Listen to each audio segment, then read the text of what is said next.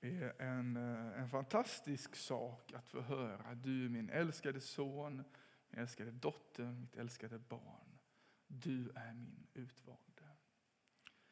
Jesus visste ju eh, vem han var. Han visste att han hade ett uppdrag, att han var Guds son.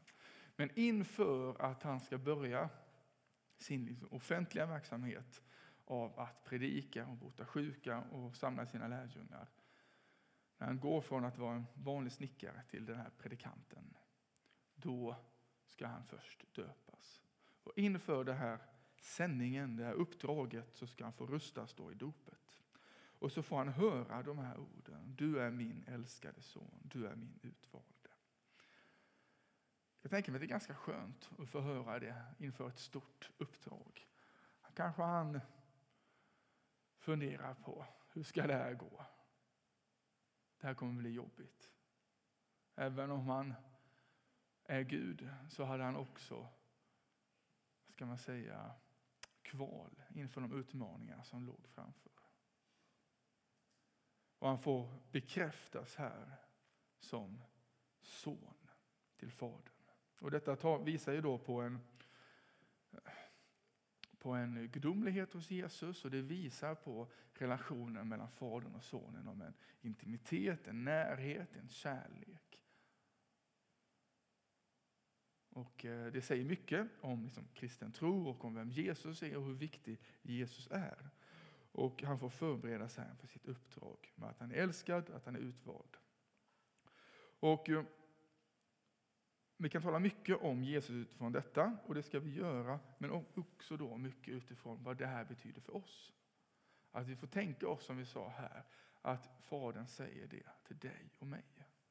För att när vi tar emot Jesus, när vi tar emot det han har gjort för oss på korset, när vi tar emot hans förlåtelse och hans ja, översvallande liv, och hans nåd och hans rike i oss, då ikläder vi oss Kristus de vita kläderna får vi klä på oss likt Kristus. Och samma status eller samma position inför Fadern som Jesus har får faktiskt också vi. Och det är ju eh, absurt nästan, revolutionerande att vi enkla människor, att vi kommer i Kristi plats. Det är det som kallas för det saliga bytet, det välsignade bytet. Att vi får ikläda oss Kristus och han tar all vår synd och allting som blir fel. Och därför säger Fadern till dig, du är min älskade son. Du är min älskade dotter. Du är min utvalde. Och vi är kallade att vara små Kristusar. Kristus är ju grekiskan för hebreiskans Messias. Och det betyder smord. Alltså smord av helig ande. Smord av oljan. Och att vår uppgift då är att leva med Jesus och efterlikna honom. Från början kallades ju inte de kristna för, för kristna utan för lärjungar eller efter ett tag också de som följde vägen. Och det var först Eh, i Antiochia som de som inte var kristna började kalla de kristna för kristna. För de pratade så mycket om Kristus, vem han nu var, nej, Christos. Så då kallade de de kristna för kristna. Och det är väl ett ganska bra betyg att eh, man kallas för det man pratar om, om Kristus. Och vi då smörjs och tar emot samma. Och jag vill utgå från tre saker här. Äh, älskad, rustad och sänd. Att Jesus, eh, eller Guds kärlek till Jesus och till oss visas här och han rustas av den helige Ande. Det står att anden kom över honom som en duva. Det står inte att det är en duva, men ungefär som om en duva kom ner. Och därför avbildas anden ofta med en duva och det ser vi här i predikstolen. Andens ledning i förkunnelse, eh, sanningsande, symboliserar ju detta. Och eh, hur anden kommer över oss. Kanske inte exakt i en duva, men som en duva. Den helige Ande kom över Jesus i dopet. Och utifrån detta sänds han ut. Så älskad, rustad, sänd. Om vi ska börja med det första, med älskad. Vi kan ta bilden för det. Här är en bild från Jesus möter en spetälsk man som är eh, ja, helt utkastad från samhället. Kan bara träffa andra spetälska. Men Jesus omfamnar honom och möter honom med kärlek. Samma kärlek som Fadern har till Jesus har han till oss alla. Alla vi människor är skapta och till Guds avbild och älskade av honom. Och vi får ta emot hans kärlek. Och särskilt tas den kärleken emot när vi lär känna Jesus och ta emot den helige Ande. Och här tror jag är en otroligt viktig sak för oss som, som människor och som kristna i, i alla tider och inte minst i den tid vi lever i nu. Att veta att vi är älskade. Att du är älskad för den du är. Inte för allt du gör, tack och lov. Eh, att det inte är utifrån vad du presterar, inte vad du eh, klarar av. Utan för den du är. Gud har skapat dig till sin avbild. Eh, och du har Guds kärlek i dig. Och det är ju oavsett man är kristen eller inte, oavsett om man tar emot Jesus eller inte, så är vi älskade. Men kanske att eh, det är något särskilt när vi får lära känna Jesus och hans kärlek och hans heligande. Hur vi kan få fyllas och ta emot Guds kärlek. Paulus skriver på ett tillfälle i Romarbrevet att Guds kärlek är ingjuten i våra hjärtan genom den helige Ande. Och att det inte bara är det är inte bara en teoretisk abstrakt kunskap att Gud är där borta, ja han älskar mig och, och sådär. Utan att det är någonting verkligt. Att jag vet, att jag vet att jag är älskad. Vi märker det när vi har eh, konfirmander, vi har en fantastisk grupp som har börjat nu med 34 konfirmander, det är så roligt. Och vi får mycket betona detta med att vi är älskade och värdefulla. För vårt samhälle kanske man säger det, men man har liksom inga argument bakom. Det är typ för att vi har bestämt det. Vi är älskade om vi gör som vi ska. typ. Men här kan vi hänvisa till, till Gud själv. Han älskar oss mer än vad någon förälder än kan försöka. Så älskar han dig. Inte för vad du gör, utan för den du är.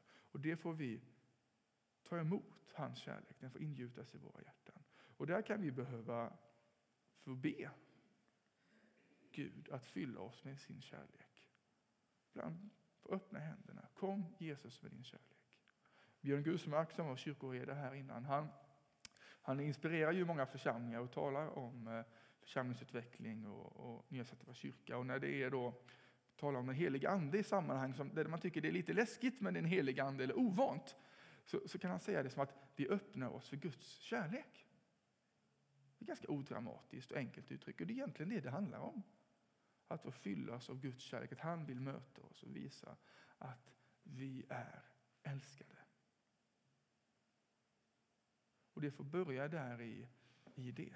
Sen får vi, som vi pratar med konfirmanderna, det är inte bara någon slags mjukiskristendom, att eh, du är älskad och gör vad du vill så förlåter Gud dig. Det är inte det det handlar om. Men någonstans får vi börja i det att vi är älskade och värdefulla.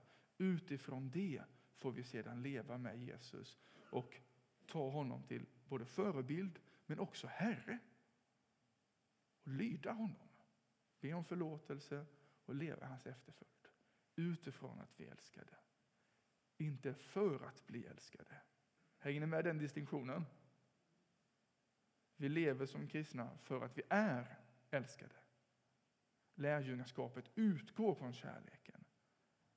Vi presterar inte och vi är inte lärjungar för att bli älskade, utan för vi redan är. Och det är en väldigt viktig distinktion däremellan. Och här tror jag, eh, det är inte nytt tänker jag för oss det här med, med att vi är älskade, men det är någonting vi ofta behöver påminnas om.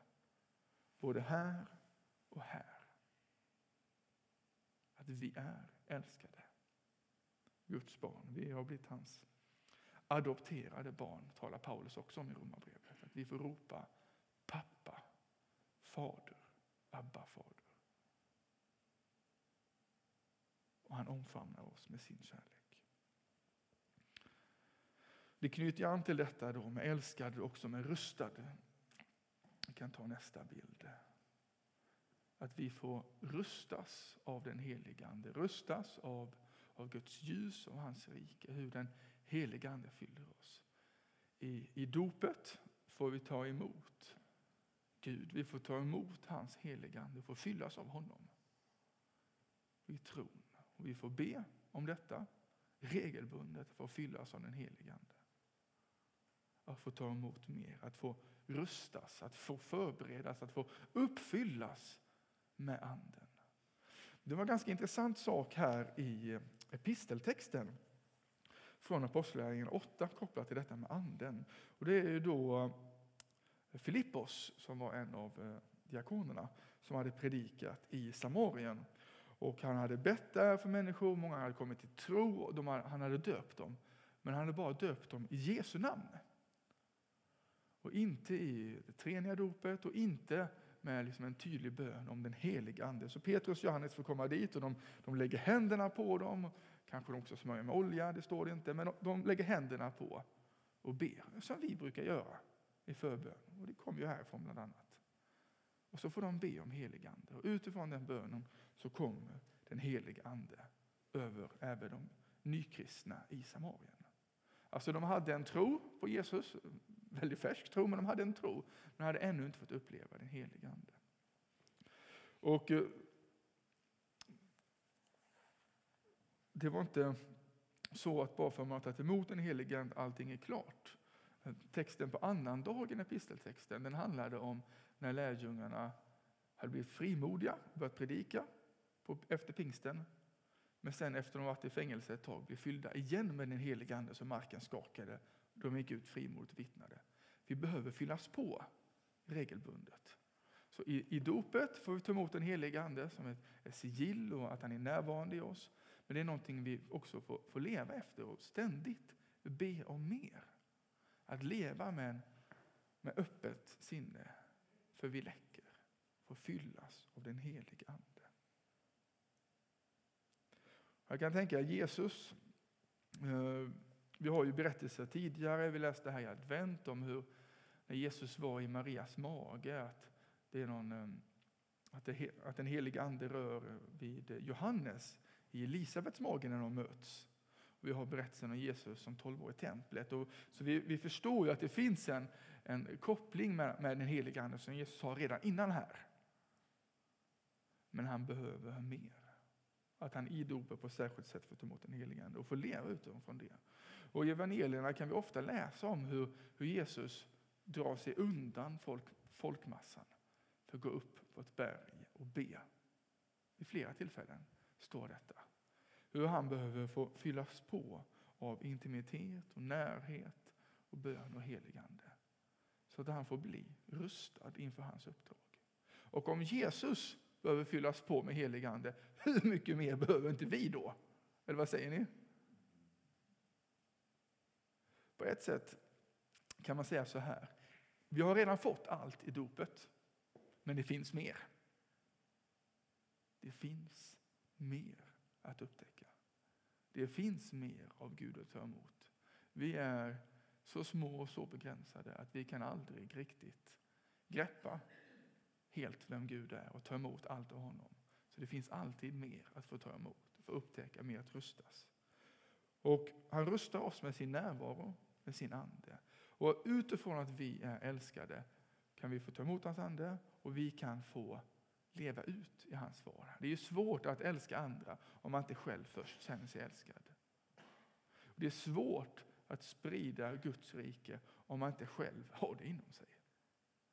Det är svårt att få leva i den heliga Andes kraft om man inte först har fått ta emot på nytt och på nytt. Och ibland kan man känna sig som en urvriden trasa. Nej, det är inte mycket helig ande här kan man känna. Känner igen det? Men han finns där fortsätta be om mer och så får vi leva ut. Och ibland är det så att när vi ger så får vi också ta emot. Så vi, vi älskar det och vi rustas av den helige Ande. Att han talar till oss, att han ger oss situationer och möten, han kanske lägger ord i våra munnar eller där vi får visa på kärlek. Och, så, och rustningen, eller att rustas med ande, är inte bara för vår egen skull, för vår egen vad ska man säga, intimitet i gudsrelationen, även om det är väldigt viktigt. Utan det är också ett gemensamt syfte, att vi får rustas för att vi sänds. Så det är det tredje ordet, att vi är sända. För om vi får ta emot Guds kärlek i oss och den bubblar över, om den helige Ande fyller oss, då vill vi ju dela med oss, eller hur? Inte för att vi är bättre än andra människor, utan för att vi har fått smaka någonting gott som vi vill bjuda med andra till. Vi har funnit vatten som ger liv. Och det vill vi dela med oss till fler. Och Jesus då, han fick sändas ut eh, ur detta. Ja, först var det den här episoden i öknen som kan inte vara så trevlig eh, med frestelsen där och det är inte alltid enkelt att bli sänd. I Paulus, han fick ta emot en helig ande och han fick vara flera år i Arabien och, och på något sätt fyllas på och rustas, kanske frestas innan han var redo att gå ut i mission. Och andra människor som eh, den här, en av de, kanske någon av kvinnorna här vid brunnen. Som direkt hon fått lära känna Jesus rusar hon in i byn och berättar. Jesus har sagt mig allt jag har gjort. Kom och lyssna till Messias. Så att även direkt kan vi få göra, men det kan vara en förberedelsetid också. Och kanske man kan se det som att vi får hela livet förberedas alltså och växa i vad det är att vara sänd. Att vara utsänd av Jesus. Och han, Jesus sändes ut i ett uppdrag då. Och det som är ganska intressant här är ju att Jesus hade ju kunnat fokusera på de stora skarorna. Han hade kunnat fokusera på att stå vid tempelporten och bjuda med så många som möjligt. Och vi har flera berättelser där Jesus möter många människor, där han mättar de 5000 plus kvinnor och barn. Det finns flera sådana berättelser även på templet. Men det allra mesta som utspelar sig i evangelierna är Jesus och lärjungarna bara i mötet med människor. Han bjuder med dem och de vandrar genom Galileen och Juda och möter människor och han får rusta dem i sändningen. Successivt får de växa i vad är det att leva med Jesus? Vad är det att vara en lärjunge? I början tittar de mest på, men efterhand får de vara med och döpa. Och I ett tillfälle läser vi att det var att Jesus inte ens döpte, utan det var lärjungarna som gjorde det. Att de får rustas efterhand, där både Guds närvaro men också praktiskt träning och hjälp och vägledning. Och utmaning också för att få växa. Och samma är det väl också med oss, att vi behöver det. Och att där vi är, där vi går fram i våra liv, på våra arbetsplatser, i våra familjer, skola, vänskap, handbollen eller vad det nu är. Att dit är du sänd. Där du går, där går den helige Ande med dig. Och där får du leva ut Guds kärlek. Du får leva ut Guds mission och visa på det. Och det är fantastiskt. Ibland kan man få intrycket att, var, att vi samlas som kyrka till, till gudstjänst, till tillbedjan, till vårt upp, om vi pratar triangeln, men att vi är utspridda i vårt ut i missionen. Och det är vi ju, för vi är på många olika håll i vår vardag. Men vi kan också få samlas tillsammans i vårt ut och i vår mission. Barnens dag har varit ett exempel på det, men också många andra tillfällen. Ett sådant exempel där vi kan samlas tillsammans är ju i smågrupperna. Man kan göra något tillsammans för att nå ut, till exempel i en grupp med, med ekhågar och andra. Men också Alfa, som vi talar ofta om. Hur det får vara en trygg plats där vi kan få bjuda med människor som ännu inte är kristna eller kanske är kristna men vill upptäcka mer, kanske nya tron. Och tillsammans få utforska Jesus i den här miljön. Och att då, när vi är ute i vår vardag så vet vi att ja, men det här kan vi bjuda med till alfakurs. Så vi hade ett dopsamtal i tisdags och jag bara, ja, nu bjuder jag med på alfakurs. Det gör jag för sig på varje dopsamtal. Men eh, extra tydligt så kände jag, ja det här, nu, eh, hon kommer komma säkert. Och hon bara, ja, det låter väldigt bra, det vill jag gärna komma på. Det hade jag inte en aning om innan vi började prata om tro, eller hur? Hade vi kanske sett vid lekplatsen istället eh, på eftermiddagen och pratat väder och vind, det kan också göra, eh, så hade jag inte vetat det. Och nu är det såklart det är lite lättare när man har schemalagda dopsamtal att komma in på de här ämnena, så att jag ska inte jämföra så. Men att i våra liv så får vi ta de tillfällen som finns. Att Gud får leda oss. Och när vi möter människor, om någon kanske hört att man är kristen, eller någon frågar, eller vad det nu är, vad har du gjort i helgen, eller vad det är. Eller vad har du för intressen, eller vad det nu är. Kanske få bli ledd då av Anden. Ja, men det här ska jag säga, bara något litet enkelt. Och så får vi se vad det leder till. Det finns ett intresse, kanske nämner någonting mer. Och kanske bara, nej men det här alfakurs, det skulle du kanske haka på. Uh, nej men jag är ju inte kristen, kan jag inte gå dit. Ja, det är ju meningen. Kom med. Uh, och alfan i sig är också ett sammanhang, precis som smågruppen, där vi kan få, få älskas, där vi kan få rustas och sändas. Och jag vill Eh, vi kan ta ner bilden och så jag välkomnar fram Kristoffer. Vi har inte lärt känna varandra så länge, men vi lärde känna varandra på våra tjejers gympa. Och sen så kom du och familjen hit när, när Livia skulle få en eh, barnbibel barnbibel efter pandemin när hon fyllt fyra. Och så samma dag anmälde du dig till Alfa efter vi pratat och du var väldigt taggad på det. Och vi, så roligt att du har gått Alfa här och vi får lära känna dig och du och familjen kommer med här i församlingen. Eh, jättevälkomna. Jag, jag har bett eh, Kristoffer eh, att få dela lite grann om, kort om vem han är, så vi får lära känna honom lite. Vi har ju sett honom här många gudstjänster, men alla har kanske inte hunnit hälsa på honom. Och också, vad har det här med alfa fått betyda för dig att få nu gå alfakurs här i, i Romelanda? Varsågod, micken är din. Jag tänkte jag chansar lite. Är det så att jag hörs utan mikrofon? Nej. Nej, det gör jag inte. det, det var en bra stämma en bra stämma, men för säkerhets skull. Kristoffer ja, heter jag som sagt och är då 42 år gammal, bor sedan tre år tillbaka uppe i Duvesjön tillsammans med min kära hustru Katja som är iväg med de två fina barnen Livia och Ludvig här nu. Ludvig är älskad också, jag lovar. Det, han, är älskad. Han, var, han var osäker, han är älskad. Fem och tre år gamla. Ehm, och ja, vad har alfa betytt för mig då? Alltså, man skulle kunna säga att alfa är Kom hit, ät en bit mat, kolla på en film och prata lite. Men det hade nog varit en ganska orättvis förenkling egentligen. För att jag måste säga att jag har sällan känt mig så privilegierad att få komma till ett dukat bord där någon annan har lagat, tack, tack, känner mig framskjuten, eh, har lagat mat åt mig och de andra. Får sitta där i lugn och ro och samtala med människor som inte bara pratar om väder och vind. Att få se en film, ja en film, men som alltid, de är så välgjorda, som alltid väcker lite tankar och som nästan aldrig lämnar någon oberörd. Och sen, och jag tror det, de flesta som går Alfa skulle säga, det allra bästa, att få sitta i små samtalsgrupper och prata om de riktigt viktiga sakerna i livet med vuxna människor. Och skratta jättemycket. Och gråta jätteofta. Det är, det är verkligen att få känna sig älskad och det är den kristna kärleken som genomsyrar hela den verksamheten. Från det att man går in genom dörren tills dess att det är dags att gå och sen stå kvar på parkeringen och prata med sina alfakompisar i 40 minuter innan man till slut får sätta sig i bilen iskall och åka hem. Ehm, så betydde det något då? Jag kom till Alfa och hade en tro. Ehm, jag skulle nog ha sagt att jag kände Gud och om inte annat så i alla fall kunde ganska mycket om Gud. Det var min unika liksom, ingång i det. Men i mitt liv så var mina böner, min relation till Gud var alltid en Gud på ett sånt här men ganska bekvämt och rätt så ändå långt avstånd.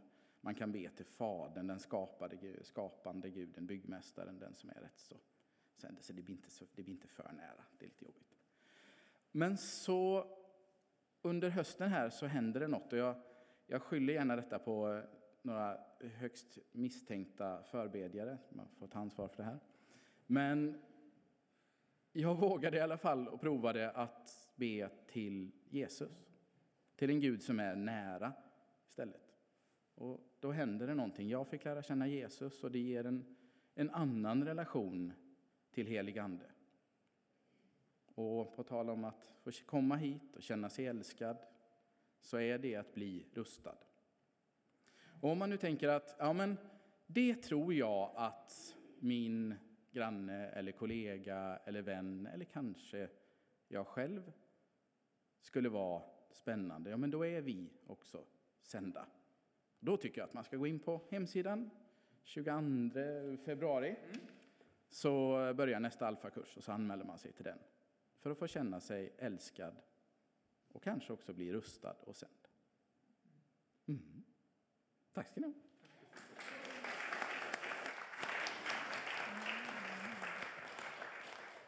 Tack så jättemycket för att du delar. Uppskattar jättemycket. Det är så roligt att höra. Det är betydelsefullt. Och eh, det är ett viktigt arbete som vi gör tillsammans som församling i detta. Eh, naturligtvis är det väldigt tydligt för samtalsledare och andra som är insyltade i själva samtalen, men också med allting runt omkring. Att vi tillsammans bär Alfa. Och det blir inte så mycket om vi inte bjuder med någon, eller hur? Vi gör det här tillsammans. Och eh, när man, eh, en del av oss är ju gamla rävar och varit med väldigt länge och det är inte riktigt det man är, som Alfa är till för. Då kan man göra som Pers Ingalill, att man bjuder med en kompis så får man gå ändå. Det är inte så dumt. Så det, det går bra, det är alldeles utmärkt. Och det finns sådana här, Joel har gjort sådana bra flyers som man gärna får ta och ge till en vän. Och det finns på hemsidan och det finns eh, film och lite reklam och, och så som vi kommer berätta mer om. Men bjud gärna med på det och nu är det ju en och en halv månad kvar till nästa alfakurs börjar. Och ta gärna en tid, eh, kanske egen bön, fundering eller kanske samtal i smågrupp eller med någon annan. Att på vilket sätt kan du få ge vidare Guds kärlek i detta? På vilket sätt kan du få se dig själv som, som sänd och få leva ut det? På vilket sätt kan du få bjuda med till, till alfa, eller sopplunchen, eller gudstjänst, eller smågrupp, eller promenad eller vad det nu är? Hur kan Gud vilja använda dig? Jag vill, vi ska be lite tillsammans. men Jag vill avsluta med att läsa ett stycke här från eh, Jesaja som vi får ta med in i den bönen. Eh, och det var det som Per läste här innan. Och jag ska, vi tänker att den är, den är formulerad till Israel men också profetiskt för oss allihopa. Att så här säger Herren, han som har skapat dig, han som har format dig. Herren säger till oss, var inte rädd.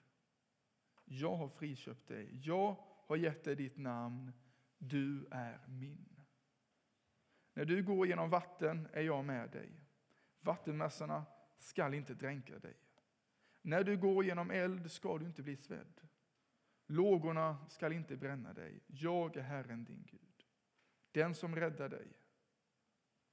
Du är dyrbar för mig. Jag ärar och älskar dig. Så säger den helige